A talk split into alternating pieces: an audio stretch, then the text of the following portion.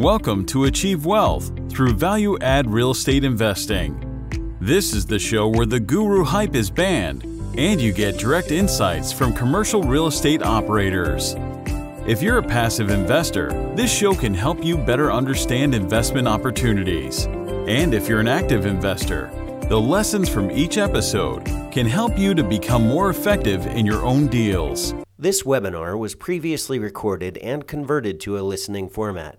Now, please enjoy this timely and valuable market information from expert commercial real estate investor James Kandasamy and special guests. Beginning here. So depreciation, again, you can either take it over a 27 and a half or 39 year period, a little bit each year, this deduction, or you can accelerate that depreciation into these different categories. And how that works uh, we'll just show a, a simple example. Okay, let's say you buy a property for a million dollars. You always have to take off a certain amount for land. We're going to use 15% here, which is a pretty national average, although it is going to depend. Uh, certain accountants will use like a safe harbor of 20%. Certain areas will, like California, can be up to 50 or 60% land value. And other areas, uh, I've had certain, certain properties where it's even less than 1% land value. So it really does depend on the location just use this simple number here. And what left, what's left is $850,000. That's the amount that you can depreciate over that total of 27 and a half or 39 years. What that looks like with straight line depreciation. And every single accountant uses this and knows what depreciation is, but they may not know how cost segregation works and how to do this because, as I said, it requires an engineering component to it. Um, and again, if, if anyone has any questions, please don't hesitate to put them in the chat and we will get to them either now or at the end. Um, and so what we're doing is taking a little bit every year for straight line commercial property, $21,000 every single year. That's great right off the top. Okay. For residential or multifamily properties, 30,909, right? About $30,000 a year. And again, this is an average and based on that million dollar property. So if you make, let's say, $50,000 from your property, your net income after all expenses, after debt service, everything like that, you're still left with, even after the simple depreciation deduction, you're still left with a tax exposure of about $20,000. Well, that's not too bad. I mean, you've just saved a lot of money in taxes just simply because that depreciation deduction. However, with cost segregation, by front loading, we'll get into the numbers shortly, we're able to, in the first five years, typically double or triple that $30,000 deduction so that you will have literally no tax liability left, again, during those earlier years. So the whole strategy of cost segregation is by, you know, and we'll get to how this works, but essentially what we're doing is taking an engineering study of the property Okay. Uh, similar to an appraisal. When we think of an appraisal, you get someone come out there and they're looking at taking pictures and measurements and everything like that, and making a uh, you know a laundry list of everything that's in the property and all the details. So too, we're doing that, but we're just applying. Our engineers are applying the tax code to that. And the tax code, there's something called the cost recovery system or the MACRS, right? That system delineates every single type of property that there is, every single type of component or asset in a property and says what the what the useful life or the lifespan is. And a large amount of things are going to go on these faster depreciation schedules. So imagine like this you have this pool of potential deductions that you can take over a 27 and a half year period. And instead of waiting and just taking a little bit every single year you can pull from that pool and take a large amount. Sometimes and we'll get to the real numbers but sometimes up to 20 or 30 percent of that over the first few years or even in the first year. So that's really the benefit is we're right, we're breaking out these individual components, showing what their shorter lives are, and then accelerating those tax deductions and getting you more cash flow. Simply put, that's in a nutshell how depreciation works. How cost segregation works. So here's uh, and someone had a question. No, okay, that's when I had their mic on there. Um, how this this is an example okay taken from our case study what we're going to get to later on. I don't know if you can see this too well but these are examples of these different categories. So again we always have land which doesn't depreciate and then you have the building the structure and that's what depreciates on that 27 and a half year schedule.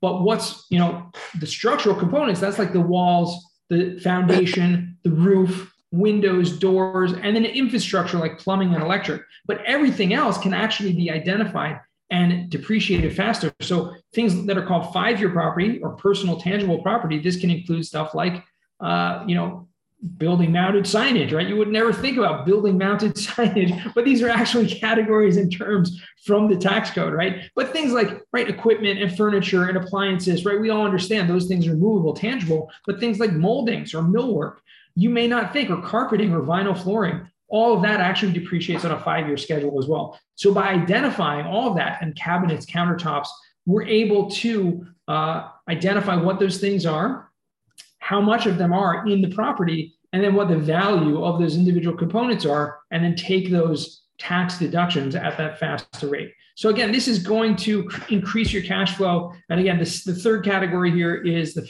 15-year land improvements. And this can include anything like concrete, right, fencing, landscaping, et cetera, all these different things that are outside. Remember, land doesn't depreciate, but what's on top of the land does. And so you can have tons of stuff, especially like in a multifamily, uh, you know, garden style apartment, like the, the ones that you guys buy, huge amounts of parking space, right? Huge amounts of, uh, you know, landscaping. Maybe you'll have a swimming pool or, you know, lounge chairs and things like that. All of that is considered 15 year land improvements. And the reason why this is so important, yeah, you're thinking 15 years, that's a long time also, right? It's faster than 27 and a half, but not so fast.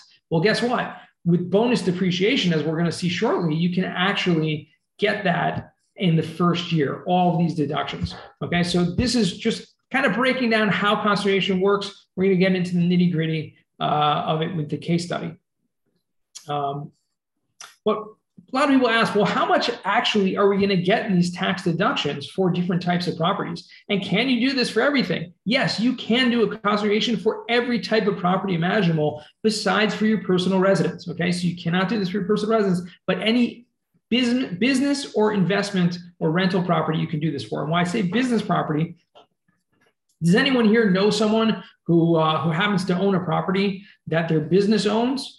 but they're not necessarily real estate investors. Like think about a doctor or a dentist that owns the office that uh, that they practice out of. Maybe rent some other space to other tenants, but maybe they just you know take it up on their own. Or maybe a, a manufacturer or a company that has a warehouse that they store their products and goods in or you know manufacturing facility. So they can also take this as a business uh, deduction depreciation. So really important to know obviously it's not just for passive investing um, but apartments typically have you know a large amount you know on average about 27% on average certainly some can be less some can be more and that will get you meaning from the purchase price after we subtract land about 27% on average can be accelerated that depreciation. Okay, so we'll get into the numbers shortly what that actually looks like. Short-term rentals are also a huge one, about 30% on average. Um, you know, grocery stores, hotels have a lot of equipment, a lot of furnishings. That's where you're going to get more offices a little bit less, warehouses a little bit less, mobile home parks, as you can see, really off the charts because essentially all you're buying is the land, but the land improvements, what's on top of the land. And that's the majority of what you have there. So mobile home parks can literally be 50 to 80%. So a large amount there. Okay, so um, what, yeah, so let's see here. Um, so just to recap here, just to recap, what we're doing is we're reducing our tax liability. Remember, we're not necessarily getting a cash refund. Okay, what we're doing by taking these accelerated deductions, we're reducing the tax liability during the earlier years, which in turn increases cash flow. More cash flow means more money to reinvest. That's the time value of money. Having this money now instead of you know five years from now think about this. We all know what inflation is doing uh, to our country right now. Having money now where you don't actually have to pay the taxes. Every accountant that I've ever spoken to who is, uh, you know, savvy accountant has told me that the first thing that you always want to see is how many uh, things can you defer? How much tax can you defer? Right? Think about that. Don't think about paying now how can I get to that later? Because who knows what's going to be later on? Maybe later on you'll you won't have a you know a high tax rate. Maybe later on you won't have you'll have other losses or other deductions. Right now, how can we defer? Then what can we deduct? Okay, so these are the two most important things because the time value of money, your cash that you can use to reinvest, that's probably the most important thing. Um, so I see someone here put in the chat, can you apply this depreciation to ATM machines in the first year? Yeah, absolutely. ATM machines are not really um, real estate. And so they're not property per se, but lots of equipment yeah, and things like that you can take depreciation the first year, ATMs included. So it's different than property real estate where we actually have to do the conservation to break down those components uh, into their different lifespans. But if you buy a piece of equipment or like an ATM or you buy like, you know, a tractor, that can be fully depreciated in the first year. Uh, there's no cost segregation necessary because again, we're not breaking out. Think about segregating. We're breaking out the cost into different categories. Um, I see someone also sent me a message here. Non-owner occupied single through six unit properties can be cost segregated as well. Um, yeah, I mean, any types of property, single families, absolutely. Any type of property can do cost segregation.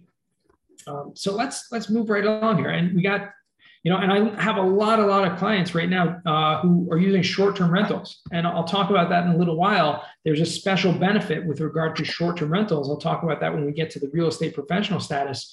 But tons of people doing these Airbnb short-term rentals, single families, just getting huge, huge amounts of tax benefits there.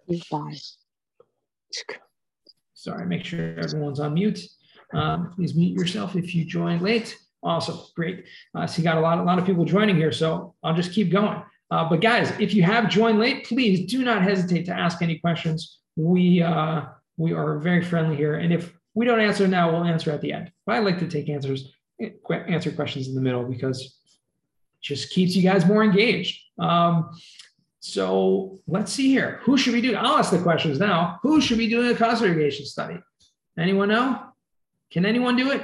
The answer is yes, anyone. The only one who can't is if you are not a um, if you're a government entity, if you're a nonprofit, if you're non-taxable. And another really important type of uh, you know investor who cannot really benefit from cost segregation is if you are investing through a retirement account. And this is very common, right? If you are self-directing your 401k uh, or Roth IRA, you know they call them qualified retirement plans, right? Those things are already tax shelters and therefore can't benefit from the, the depreciation. If you have a huge amount of investors in a syndication who are, who are doing that, it may not be beneficial to use the cost segregation because, again, those investors won't be able to benefit from it. Certain types of self directed IRAs can benefit. You're still going to have the UBIT tax there, but it still can be beneficial. So, again, there are different types of retirement accounts. I highly recommend you, you know, checking that out. But uh, just know when it applies, when it doesn't apply. But it doesn't matter if you own the property on your own, if you own it through an LLC, if you own it with a corporation, a partnership, anytime. And very common with syndications, you will have general partners, limited partners who invest through a tenants in common or invest through an LLC,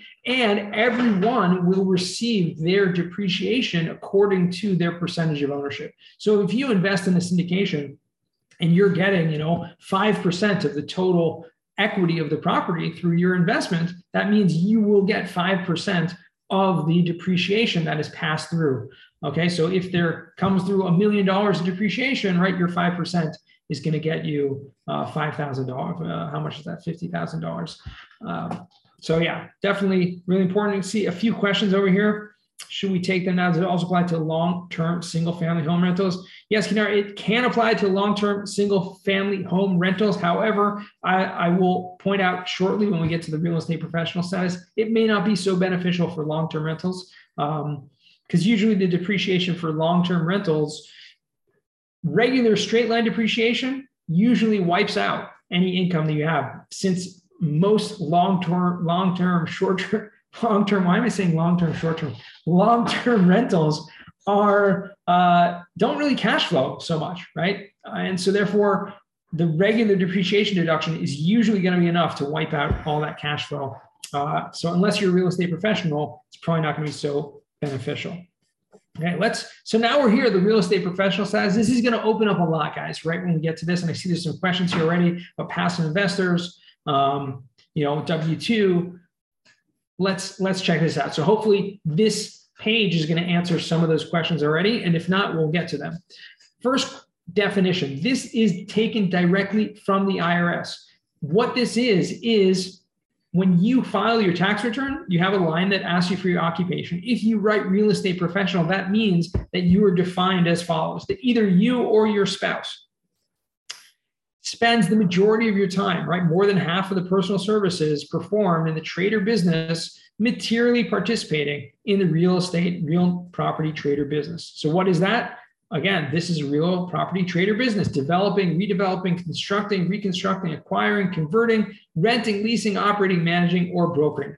Only these things and these things only can be uh, determined. And this can include a lot renting, leasing, operating, managing can include a lot of different activities.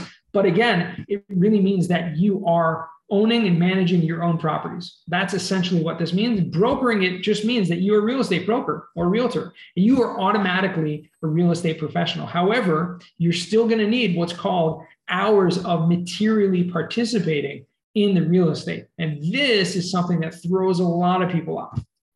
So, two things. Number one, more than half of your personal services means, okay, you would think, right? It means okay, if I spend 40 hours a week in my W 2 and 41 hours a week on my, uh, you know, 30 rental properties that I own, right, fixing everything, then I wouldn't qualify, right? Wrong. Unfortunately, the IRS doesn't see it the same way you and I would, right? With logic. the IRS doesn't necessarily see things with logic. They say it's not possible for someone to work more than 40 hours a week, so you must be lying right? Either you're not W 2 or you're not managing your properties, but it's impossible. Essentially, if you have a W 2, you cannot also qualify as a real estate professional. Okay. That means every single court case that has ever been brought up in tax court uh, where people have tried to claim that, it's been overruled and thrown out. So, even though the definitions here says more than half your time, I'm telling you, the reality is you cannot have a W 2 and also uh, be a real estate professional however your spouse can. And that's the great thing. If you're married, of course, it's great for many reasons, but this, right? I'm not necessarily giving, you know, marriage advice over here, right? Don't go find a partner. Maybe I actually know someone who wanted to make like a dating service, you know, real estate professional dating service, right? If you're you're a high W2 earner on one side, right? Real estate professionals on the other side, right? Let's make some matches. Um, no, it doesn't necessarily work that way. But if you are a higher W 2 earner, your spouse is a real estate professional, or vice versa, then you can bet. Why is this so important? Why are we talking about this real estate professional status? You may ask. Okay. This is why. Depreciation is considered a passive deduction. Okay. Rental income, your real estate income, if you invest in real estate or you own properties, all of that income is treated as passive income, even though you may not think it's very passive, but it's on your Schedule E on your tax return. It's in one bucket passive income. Your W 2 or any other services, 1099, that's considered active income. Schedule C. You cannot use depreciation, which is a passive deduction, to offset your st- Schedule C, your active income. It only goes to offset your passive rental or investment income. And this is really important. So, for everyone, that's how depreciation works, except for this real estate professional. Okay. If you're a real estate professional, you don't have that limitation, meaning your depreciation can now be used not only against your rental Schedule E income, it can also be used against your Schedule C or W 2 or your spouse's W 2 income. That's why this is so important because otherwise, you're right using cost segregation is really great to get all these deductions but if you can't use those deductions they're not really so great after all okay? You will create big passive losses and they will help you in the future and that's really what i want to talk about a little bit for passive investors because for passive investors if you're not a w2 then all this extra depreciation is going to create this passive loss. Well that's great because essentially any earned income you have from your rentals or your investments is going to be wiped out right? You won't be taxed on that income and you'll have an extra loss that you can carry forward and you can use at the time of the sale as a that passive loss can actually help to reduce your capital gain uh, or your passive gains on the sale. So there is a benefit during right this year to, for the income and also the benefit on the sale uh, if for using those passive losses. So I'm going to get to a couple questions here in the chat. Um, uh, there is one exception. There's actually a couple exceptions. One exception is if you make less than $100,000 of adjusted gross income, you can take $25,000 of these passive losses to offset your W 2. And this phases out up to $150,000. So if you make more than $150,000 of adjusted gross income, you cannot use any of these losses, like I mentioned. Um, but between that less than 100 or up to 150, you can take some of these deductions against your W 2. Okay. Um, the one other exception is short term rentals. as I mentioned earlier, if you manage self-managed short-term rentals and the average stay is less than seven days, and you only spend 100 hours a year, right? You can still have a W 2 job, but you are spending about 100 hours a year and more time than anyone else. You can actually then use these depreciation deductions to offset your W 2 income as well. So that's another benefit. So, again, the two exceptions are less than $100,000 adjusted gross income or short term rentals. Okay. So um, let's get to some of these questions in the chat. I see there's some people in the waiting room there also. Trevor, there you go. You got them. Um, so let's see here before we move on with this to the case study here. We've got some great questions here. Charles asks, a passive investor in a multifamily for 100,000 investment, I may get 75 plus percent of bonus depreciation because the lender does not get any. They're split among the investors. Yeah, excellent point. Your depreciation, I'll, I'll kind of break that down and explain that for anyone who didn't understand the question, is depreciation is based on the purchase price, even if it was financed, right? the purchase price determines what your depreciation is. So let's give a quick example. If you buy a property all cash, okay, all cash, million dollar property, and we're able to take 20% of that as what's called bonus depreciation. That means that faster depreciation that we're going to take in the first year. That's called bonus depreciation. Actually, that's the next slide over here. Bonus depreciation. So let's talk about bonus depreciation first, and then I'll explain Charles's question. bonus depreciation means, and this was introduced in 2017 in the Tax Cuts and Jobs Act, that says that once you've done a cost segregation study and have determined all of those things that depreciate faster. Remember, let's go back to the slide with the five year property, the 15 year property, right? All these stuff that depreciates faster. We've said, oh, this is about, let's say 20%. We said 27% on average, let's keep a round number. Let's say 20% of the purchase price, because again, we're going to allocate land, doesn't depreciate. $200,000 or a million dollar property can now be spread out instead of just over five years over can take upfront in the first year. Okay, that's what bonus depreciation is. Next year, it's going to start to phase out, okay, which means it's going to go down to 80% and by 20% each year uh, after that. What that means is now let's go back to Charles' example there. If I buy a million dollar property and I buy it all cash, okay, and I get a $200,000 bonus depreciation, meaning I can take that accelerated depreciation the first year, that means that I get 20% of my investment right back as a first year deduction because I paid all cash million dollars and a 20%, $200,000 deduction, that's 20% of my cash investment. However, that same million dollar property, if I bought with a loan for an 80% LTV, little aggressive, not giving advice here, what you should do, what you shouldn't do, just illustrate an example.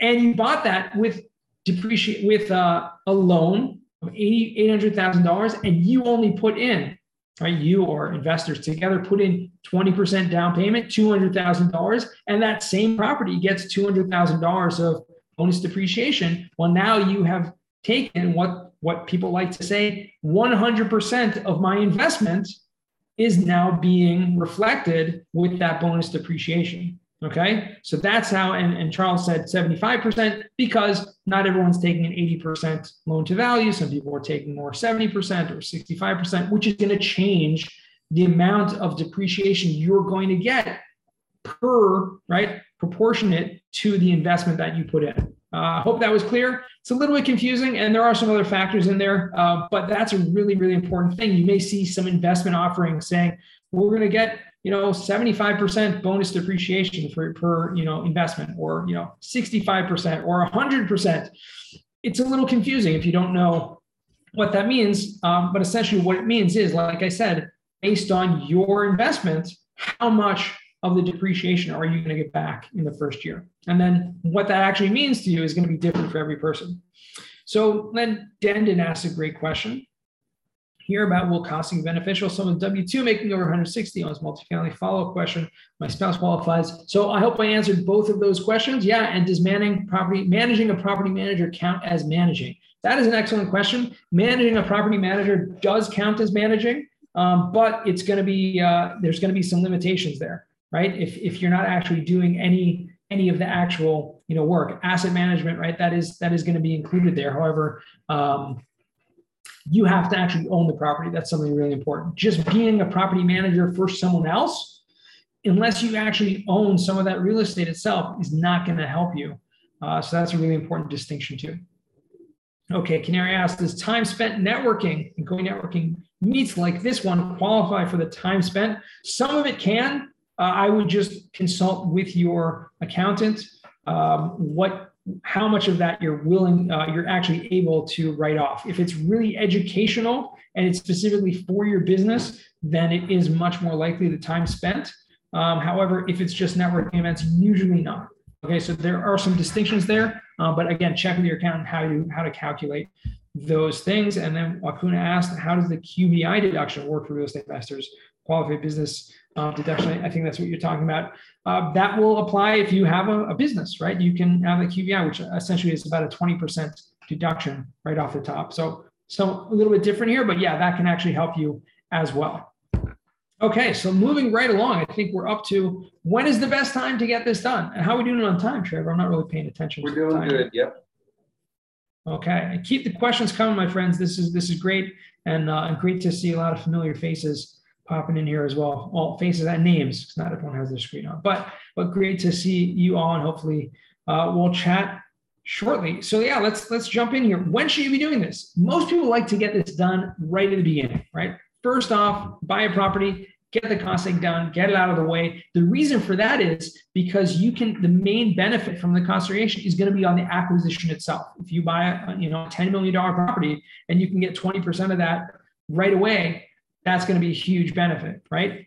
However, when you do a renovation, you can do a supplemental study. And that's really important because any money that's spent can be depreciated, okay, and added to your depreciation schedule. And some of those costs can be broken down into different categories. Um, however, just important to note if you get your property reappraised for a higher value, that does not change your depreciation whatsoever. Very common question I get: What if I, you know, bought it really inexpensive? Someone bought a property told me for like eighty thousand dollars and put in, you know, some money into it, and now it's worth five hundred thousand dollars. Like that's that's incredible. Right? That was a really distressed property. Um, you did a great job, but unfortunately, for depreciation purposes, it's not going to benefit you because it's only based on the purchase price. The only time that changes again is when you add money in. If you add capital improvements, that renovation money can be added to your depreciation basis as well. You can do a follow up, what we call a renovation study. This can also be done on a property purchased in a previous tax year. So let's say you didn't do variation, you didn't know about it, or you just decided it wasn't a good time to do it. Uh, but this year, like, hey, I have a big tax liability, or I have, you know, a capital event where I'm going to have a lot of you a lot of gains, uh, capital gains, you can use depreciation, those losses to offset those capital gains from real estate. And so therefore you can actually do it this year. And this is done without amending previous year's tax returns. You can basically just catch up whatever depreciation you missed that you could have taken. So uh, we always like to run, uh, and, and, Trevor and, and, James can you know comment on this. We like to run a free what we call a feasibility analysis, which is like an estimate essentially to show you upfront what our projections would be. And most companies will do this and provide the numbers so you can have a good idea of what you're getting into, you know, what the real benefits are going to be before, you know, spending a dime and getting anything done. Um, and so, yeah, you can do that at any point, like, you know, just under contract or you're just looking at a property like, hey, what would the numbers be here, Yona? And we can, uh, we can run those numbers for you. And then, uh, so let's, I guess we're going to jump in right now to this. Um, yeah, so 302 Kenton J uh, I think that's your name, right? If I was pronouncing that correctly. Um, that's, that's like an acronym for something. No, um, but how far back can one go to look back? You can go back as far as you want. There's no limitations. Uh, however, it really doesn't make sense to go back too far. Uh, probably over five, five to six years, maybe more if larger, if it's a larger property, because once you've already depreciated a large amount, there's not a lot to, to kind of work with to, to pull from that uh, to catch up. So again, most properties, you know, five, six years is really, you know, a good idea. If it's more than that, it would really depend on, again, the size and the type of property, how far, how far back you can go for the look back. But excellent question. So this is a great story over here. Um, someone purchased a property for, you know, 1.75 million, beautiful property here. Uh, again, 32 unit. This was a few, a few years ago, as you can tell because nowadays um, 1.75 million probably buy like a duplex, right?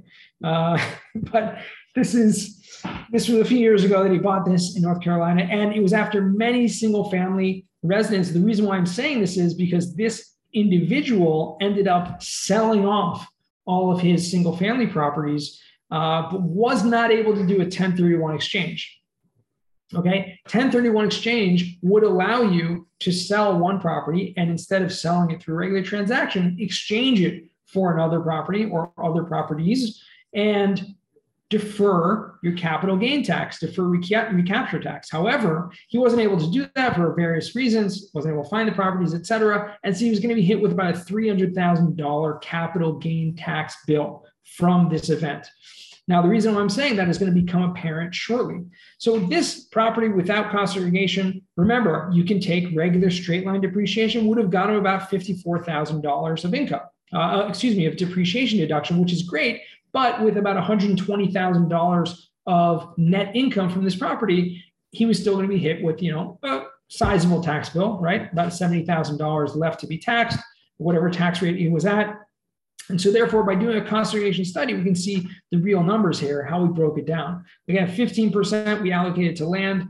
Land does not depreciate, but the remaining amount is now split up into these categories. After all is said and done, after a detailed cost segregation study is done, we're able to come up with these numbers, right? About a million dollars and change is going to the 27 and a half year. Again, remember the majority of the value is always going to be in the infrastructure and the structural components of the property, about 72%. But the remaining 28% is going into these faster, right? 15% to land improvements, about eight, per, excuse me, 15 year property, 8%.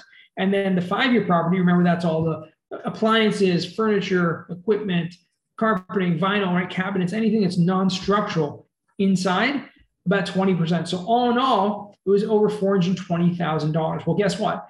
That $420,000 was taken as bonus depreciation, and he was able to upfront write off the entire income tax liability he had, and the entire $300,000 capital gain tax that he had was wiped out as well. So there's another important thing to note. As I mentioned earlier, this can be beneficial not only for your income, for your passive income, remember, not your W 2 unless you're a real estate professional, but also can be used against other passive gains as well.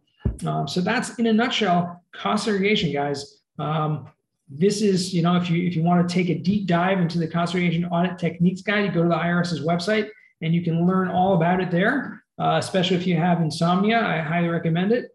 And um, this, uh, yeah, it, it, really there's a lot of details that go into it. So this is not kind of a fly by night thing that anyone can just go ahead and do there you know requires the engineering company to go out and prepare a detailed report. There's a whole methodology a numbering system you know a documentation property referring to the tax code all that kind of stuff. So it's it is a pretty detailed um, that's it for this episode. If you'd like to learn even more check out james's free audiobook. It's the audio version of his best-selling book on passive investing you can get the audiobook completely free, along with other valuable resources, by visiting www.achieveinvestmentgroup.com forward slash free audiobook. Also, be sure to join our Facebook group too. To find it, just do a Facebook search for Multifamily Investors Group. Thanks for listening. Join us again for another episode next week. See you then.